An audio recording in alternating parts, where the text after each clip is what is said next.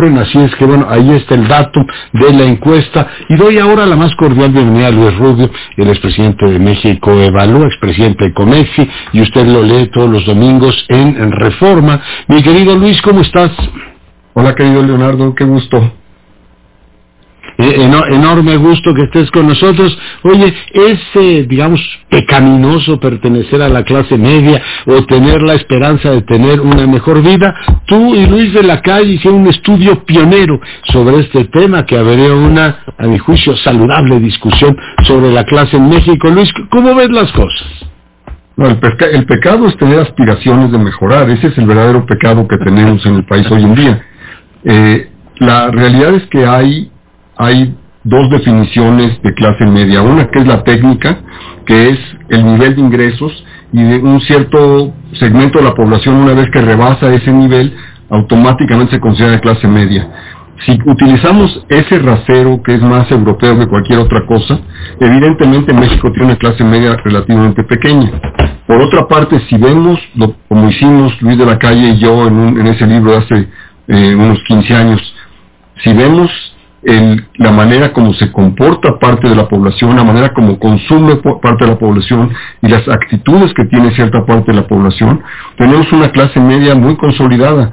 De hecho, el presidente logró conquistar probablemente entre 35 y 40% del voto de clase media en 2018. No es pequeño lo que, lo que logró con ello.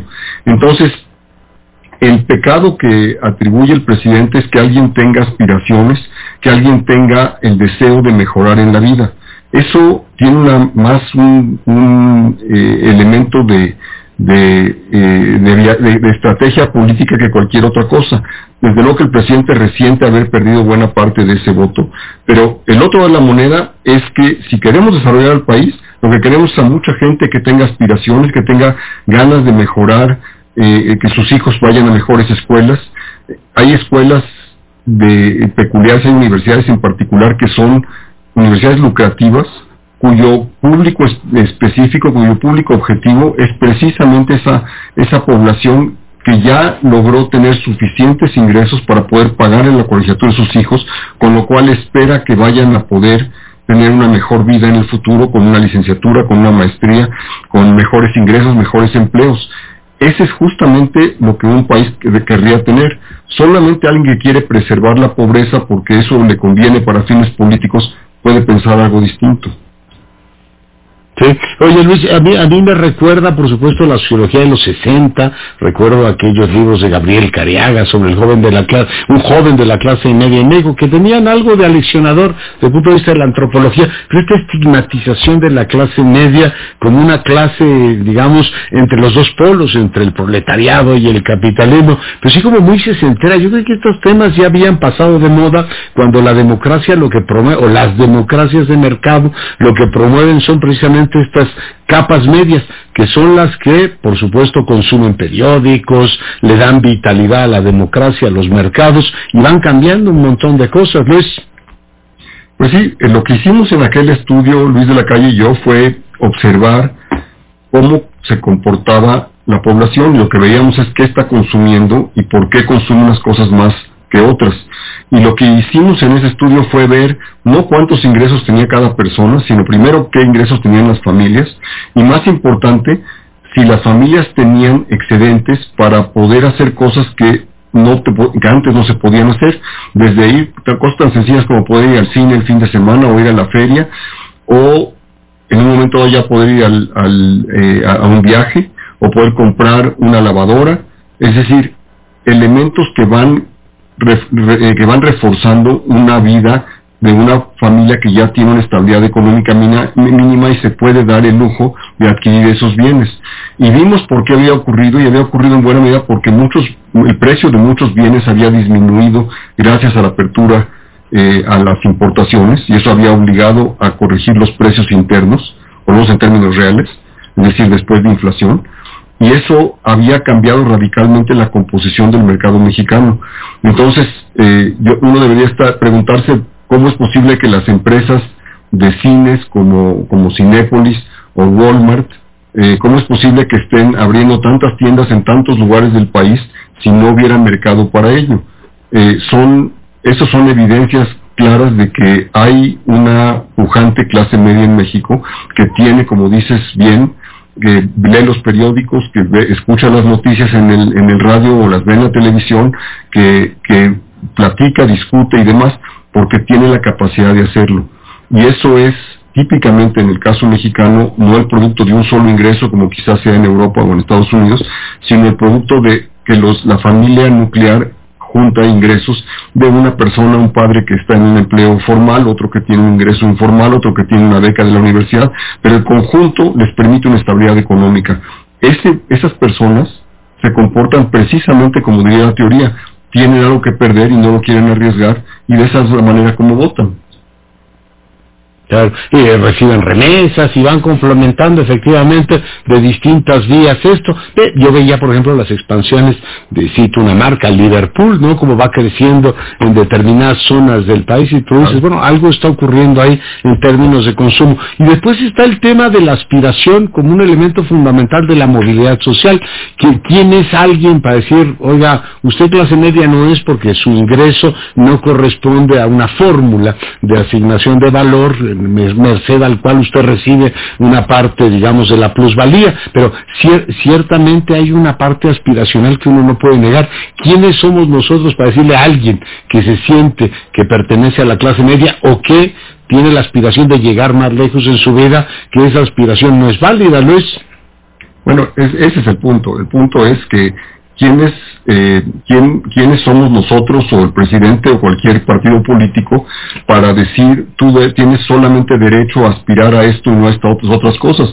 La gente aspira a lo que, eh, a lo que quiere llegar, la gente observa cómo un, dentista gana más que un trabajador en una fábrica o que un abogado gana más que un, empleado doméstico. Y entonces dicen bueno yo no lo voy a, no lo puedo cambiar pero si lo que sí puedo hacer es mandar a mis hijos a la universidad sí puedo apoyar a que estudien más sí puedo apoyar a que no tengan que trabajar durante el día para poder ir a mejores estudios. La siguiente generación va a ser mejor.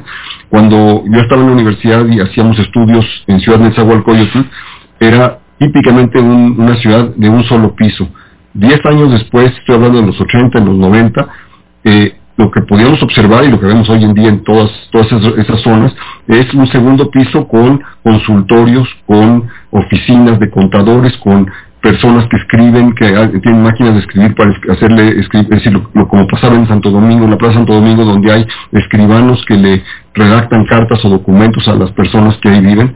El punto es que una vez que la gente tiene un pequeño ingreso adicional, le permite pensar en cosas distintas y eso transforma radicalmente la manera de pensar de la gente. Y como dices bien, eh, la gente tiene el derecho de aspirar y quiere aspirar a ser mucho más. México en el siglo XX no hubiera sido lo que fue si no hubiera sido por la estabilidad política que se logró después de la revolución y que permitió que creciera precisamente la clase media urbana y que le da, y eso fue producto de la movilidad social. Eh, cuando presentamos Luis de la Calle y yo este libro, en aquella época invitamos a uno de los entonces eh, líderes importantes del PRD y vino y su, su planteamiento fue muy revelador. Dijo, cuando me invitaron me dio coraje porque yo vi la palabra clase mediero y esa es la manera como utilizábamos o como criticábamos a las personas con un, término peyorativo.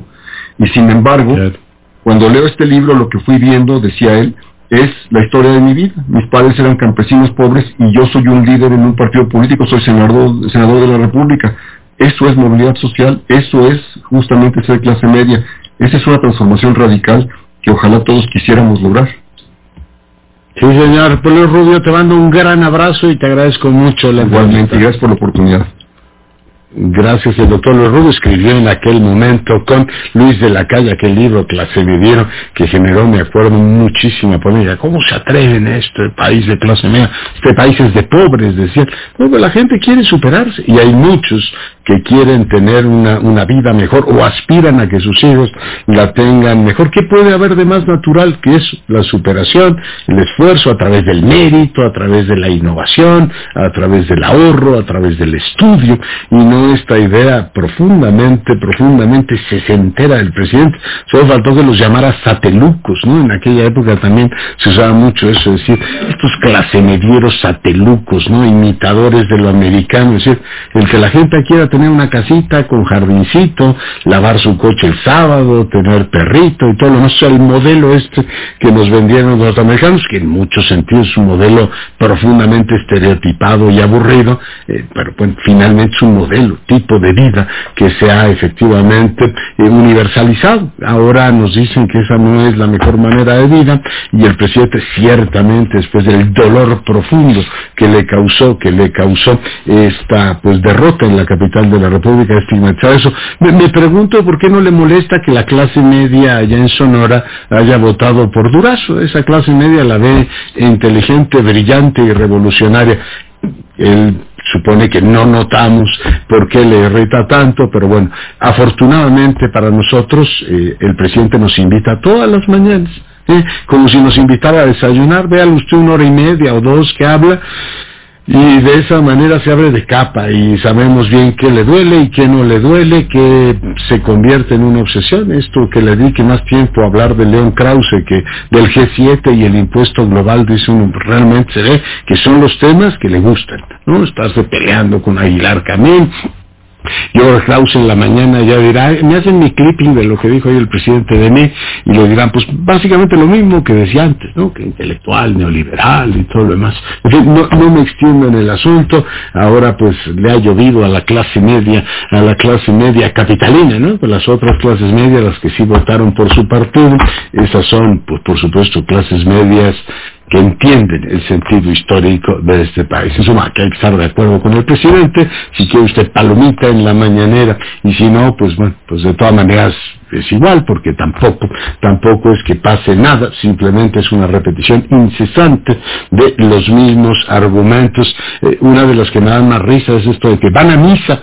Yo digo, hay la mayor parte de los clasemedieros que yo veo, pues a misa, misa no van, ¿eh? los veo más en otros lugares, en otras congregaciones, pero misa, misa, y comulgando y confesando. El otro día le preguntaba a un amigo sacerdote, y hoy si la gente hace cola para, para confesarse, si cada vez se confiesa menos la gente. Pero bueno, el presidente insiste en que estas clases medias opulentas pues van y se confiesan, entonces ya están tranquilas.